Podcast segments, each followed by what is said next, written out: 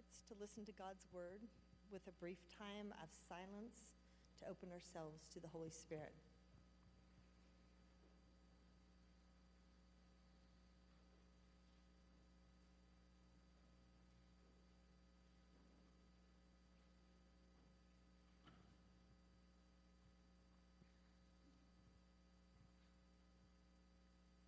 Our first scripture reading this morning is from Hebrews 2, verses 14 through 18. It can be found on page 1162 in your Pew Bibles if you'd like to follow along with me.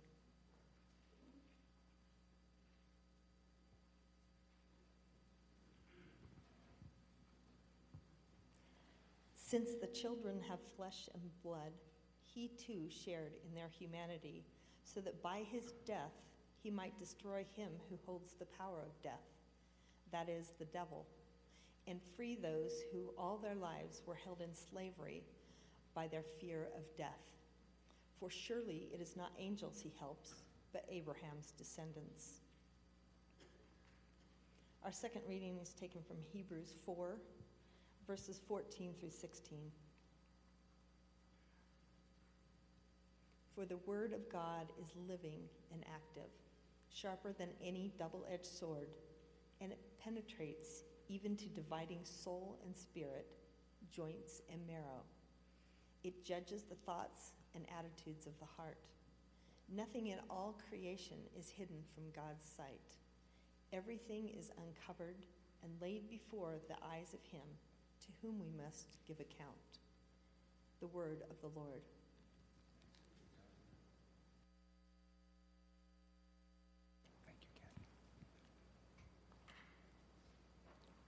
Keep your Bibles open there at Hebrews chapter 4, and let's continue on verses 15, 16, and 17. Excuse me, 14, 15, and 16. Therefore, since we have a great high priest who has gone through the heavens, Jesus, the Son of God, let us hold firmly to the faith we profess. For we do not have a high priest who is unable to sympathize with our weaknesses but we have one who has been tempted in every way, just as we are, yet was without sin. Let us then approach the throne of grace with confidence so that we may receive mercy and find grace to help us in our time of need.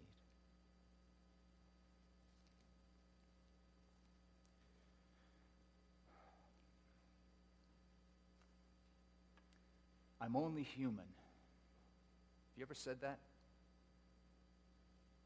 I'm only human. And when we say that, isn't it a confession? I mean, aren't we admitting something about ourselves? Aren't we admitting that I'm only human? I, I can be weak. I can make mistakes. I can fail. I don't have all the answers. I don't know everything. And it's true, you and I are only human. No one is Superman. No one is Wonder Woman.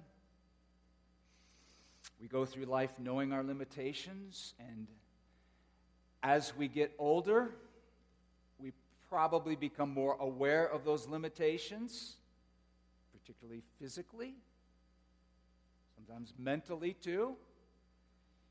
And um, eventually, our bodies will give out, we'll die. That's part of what it means to be human. To be human is also to enjoy beauty and love and creativity and joy and sensual pleasures and relationships. And to be human, part of being human is also to fear and to grieve and to be lonely and to hurt and to know sadness. But the good news of the message of Jesus Christ is that God is with us in our humanness we are not called to transcend this life. We are not supposed to or expected to conquer all our battles and go undefeated. God acts on our behalf in Jesus Christ to help us in our time of need. God acts on our behalf in Jesus Christ to help us in our time of need. Last week, when we began this series on the book of Hebrews, we saw, if you would, the God side of Jesus. Uh, God has broken through in Jesus Christ. He has spoken through his Son, Jesus Christ, who radiates the glory of God and is the exact representation of God's being, of who God is, the exact representation of that. But there's also the human side of Jesus. He was not only fully God, but he was also fully human. And he was just like us in every way. And because he was just like us in every way, he is able to provide us help when and how we need it. Since the children have flesh and blood, he too shared in their humanity. He had to be made like them, fully human in every way. The children, that's us, it refers to us. And Jesus had the same flesh and blood we do. He shared our humanity. Read about the life of Jesus in the Gospels and see Jesus as a child, needing to grow up from being a boy to becoming a man. Uh, we see that Jesus gets hungry, he gets tired, he needs sleep. We read the Gospels, and Jesus gets frustrated and sometimes angry. He feels sadness, he weeps. Uh, we see that Jesus had to ask questions sometimes. He didn't have all the information, he needed to get the information. Sometimes he was surprised, he had no idea. Um, he feels compassion, he struggles, he suffers, he feels real physical pain. The Jesus of the Gospels is not a robot. He's not a heavenly figure who's immune from the human condition. He didn't come with some kind of protective shield around his heart and around his mind and around his body. He doesn't come and raise himself above the human experience. He fully entered it. Now, in the Greek world, the Greeks thought uh, their, their picture of their gods were up there in comfort enjoying themselves, eating well, resting well, looking down on everybody, but in no way concerned or involved. They were totally detached. Well, Jesus is not a detached God. Many other religions see God or the gods as needing to be appeased in order to intervene in people's lives. Some prominent religions today see it blasphemous that God would enter this world and take on flesh and blood and come to us. God broke through in Jesus. And another part of his being human is that he went through the hard experience of temptation. Part of being human is to be tempted. The scripture says he himself suffered when he was tempted. And in chapter 4, the writer of Hebrews says, Jesus was tempted in every way, just as we are, yet he did not sin. He never succumbed to temptation, living a perfectly obedient life, but nevertheless, he experienced temptation. That doesn't mean Jesus knew every specific temptation that you know or that I knew. Different world, different temptation, different people. But the mental, those emotional dynamics that are common to all temptation, uh, was fully known to Jesus, wanting to get revenge, greed, the temptation of lust, the temptation of dishonesty, the temptation of um, selfishness or of apathy. Jesus experienced these. Jesus faced the temptation of Satan in the wilderness. He was tempted to use power for himself. He was tempted to bow down to a power besides his Father. He was tempted to misplace his worship. He was tempted to twist the word of God for his own purposes. Remember our Lord in Gethsemane? In the days of his flesh, Jesus offered up prayers and supplications with loud cries and tears to him, to God, who was able to save him from death, and he was heard because of his reverence. Although he was a son, he learned obedience through what he suffered. Jesus struggled with doing the Father's will. He asked that he would be spared the suffering of the cross. He experienced being let down by his disciples. He goes to the cross and he cries out, My God, my God, why have you forsaken me? He ached, feeling abandoned by his Father. In Jesus, God became human. when it comes to our lives, when it comes to our lives, Jesus can say, I understand. I understand. You ever felt that God didn't care? Jesus has been there. Have you ever felt betrayed? Jesus has been there. Have you ever felt lonely or felt exhausted and weary? Or you've just had a heart so heavy you didn't know if you'd survive? So is Jesus. Ever cried? Ever been physically beaten, maybe? Ever been tempted so badly that you just thought you were going to burst? So is Jesus. Because he fully shared our humanity, because he suffered, because he tempted, Jesus is able to help those who are human, who suffer, and who are tempted. In chapter 2 and 4, the writer speaks of Jesus helping us. He's able to help those who are being tempted, to help us in our time of need. And he can help us because he is our high priest. Our high priest. The big theme of the book of Hebrews is how Jesus is our high priest. From chapters 4 through chapters 10, that is the big thing. Jesus, as our high priest, is the spine that runs right up and down the entire book of Hebrews. Now, the role of high priest probably doesn't resonate with many of us very much. Our Christian faith, which comes heavily from, most heavily from the New Testament, doesn't require a priest. Even our Roman Catholic and uh, Episcopalian Christian brothers and sisters have priests, but it's very different than the high priest's role in ancient Judaism. In Protestant Christianity, we have pastors some traditions and tribes in Protestant Christianity don't even have that. They are totally lay led, they have absolutely no hierarchy in their leadership. We believe in the priesthood of all believers, which is a New Testament conviction that says all of us can come to God without mediation. You don't need your pastor to pray to God for you. You can pray.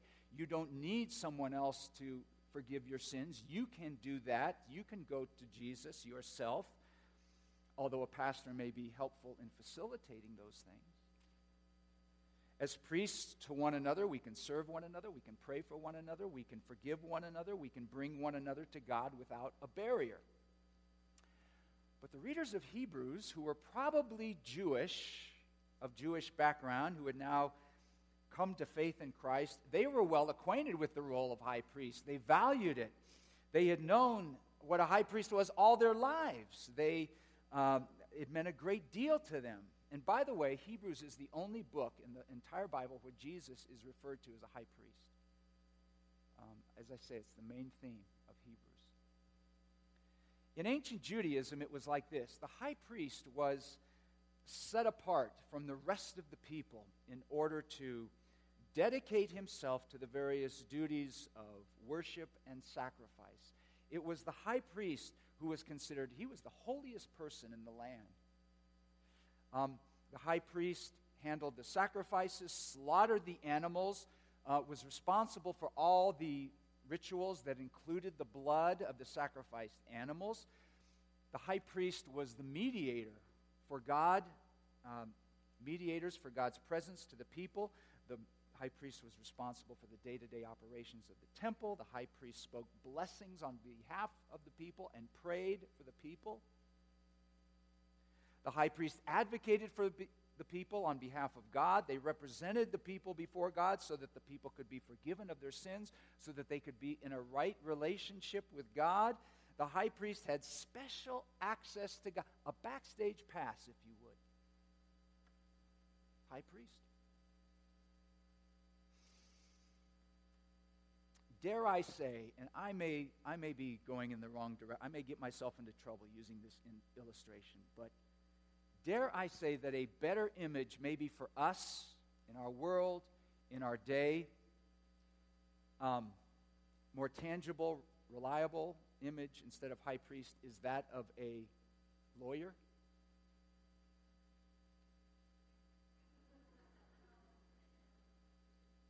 Uh, with due respect to the lawyers in our church, who are some of the finest people I know, some are elders here, some are deacons here, and uh, personal friends of mine, at least they were until now, and what I'm about to say.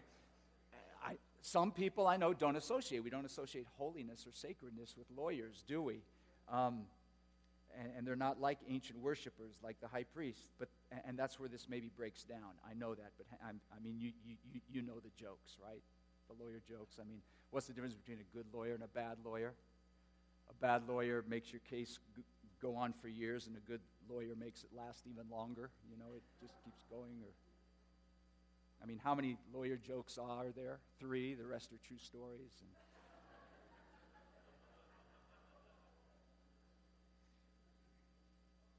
How do you know the lawyers in Mount Olympus Presbyterian Church? They're the ones getting up to leave right now. They're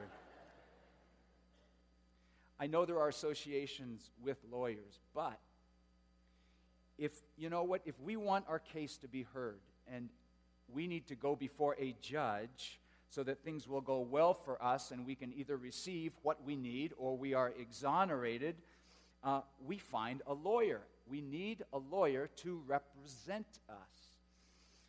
A good lawyer can be an advocate before the seat of judgment. An advocate.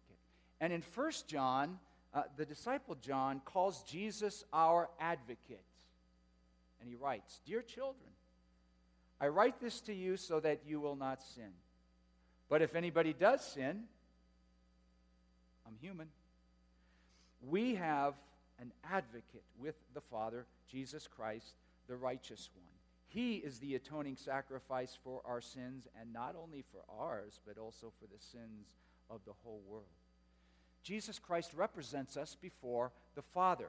He pleads our case, and he can advocate with, for us with perfect representation because, number one, he is the Son of God who is in the presence of the Father. And number two, he has walked in our shoes as a human being and knows how hard it is to be human, and he speaks to the Father on our behalf. Yes, Father, I know Phil is showing his temper again, and those things that he said were terribly inappropriate. Yes, I know he was pretty heartless with that person. Yes, he has been an absolute donkey's rear end with his family this week. I know that. But remember, I was in that world too, and it is so hard sometimes. Father, would you forgive him?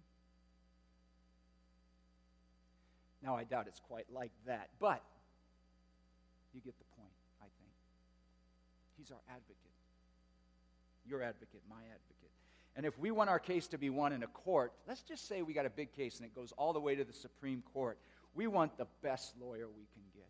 And we have no greater advocate before the creator of this universe than his son, the Lord Jesus Christ, who lived for us, who died for us, who rose for us and continues to work for us, if you will, representing us before the throne of God.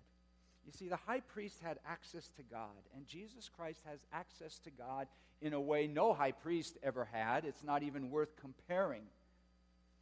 Those of you who are reading Hebrews as we go along in this sermon series, keep your eye on the theme of the high priest. Chapter 2 says Jesus has become a merciful and faithful high priest in the service of God. In chapter 4, it says, He is not unable to empathize with our weaknesses. Empathy. The ability to feel what somebody else feels, to know their experience. It is feeling into someone else. Boy, no one knows better the frustration of a hard marriage than someone who's gone through a frustrating marriage. No one better knows the pain of cancer than someone who's gone through cancer, whether themselves or with a loved one. No one knows better the fear of financial struggle or the challenges of aging or the battles of raising a very troubled child than someone who has gone through that same thing. Empathy is greatest through shared experience. Jesus has gone through the human situation. He can empathize with our weakness. I, can po- I suppose he can empathize with our strengths too, but he knows our weakness, and that is why we are given this invitation. Let us then approach God's throne of grace with confidence so that we may receive mercy and find grace to help us in our time of need. We can approach the bench, if you would, with confidence, and we will receive grace and we will receive mercy in our time of need. And we all have need. And the time that the writer of Hebrews is speaking of, it's not clock time, it is situation time. Uh, God will provide the help at the right time. He has timely help for us. And yes, I, like you, think God gets a little behind schedule sometimes and doesn't move fast enough. God doesn't move as fast as we think He should be moving. Uh, love that song from the black gospel tradition. He may not be in a hurry, but He's always right on time. The Lord knows the when and He knows the where for our lives. And that's why our relationship with God is always lived by trust and patience and prayerful waiting. And how we need grace. Oh, how we need the hand of God in our lives beyond anything we deserve, nothing we can earn, but solely out of His love, grace. So, friends, we can now, without hesitation, walk right up to God into the holy place. Jesus has cleared the way by the blood of his sacrifice, acting as our priest before God. The curtain into God's presence is his body.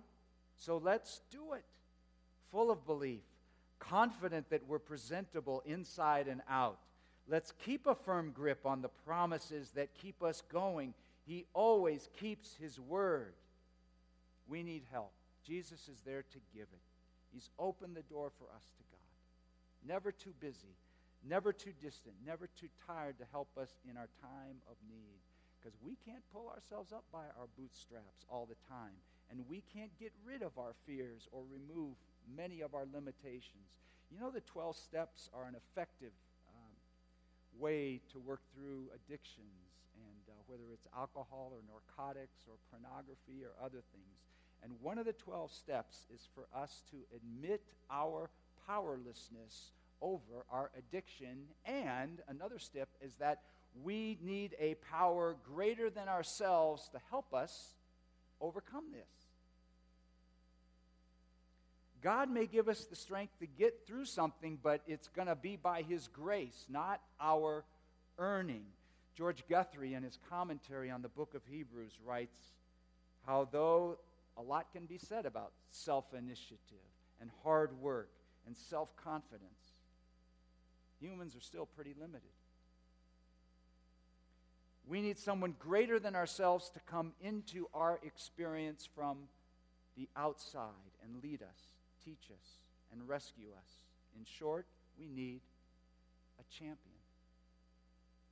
And what is surprising is the form our champion took in the means of our liberation. The one of all power took the position of the powerless. The Lord of life drank deeply of death. The way he brought us up to God was by coming completely down to even below our level, taking the form of a servant. Since we could not save ourselves, he saved us from the worst of human experience. He did not save himself from the worst of human experiences. The limitless Lord of the universe took on limitations in order to free us from ours. And nowhere are our limitations more clearly seen than in death.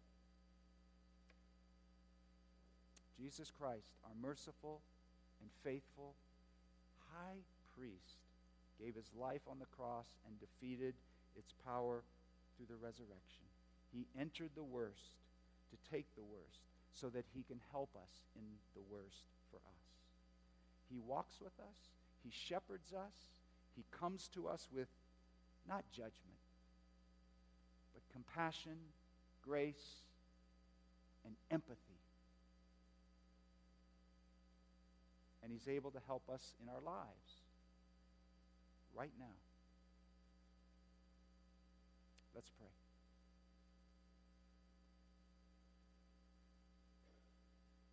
Lord Jesus Christ, when we are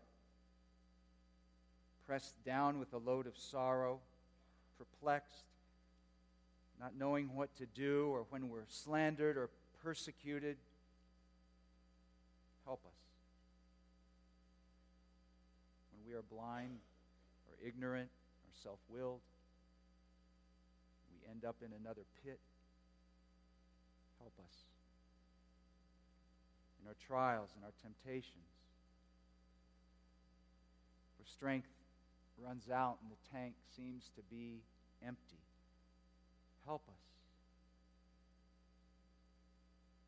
And thank you, Son of God, that in your empathy and your grace and your mercy, you will. You will. Amen. Let's, let's stand together.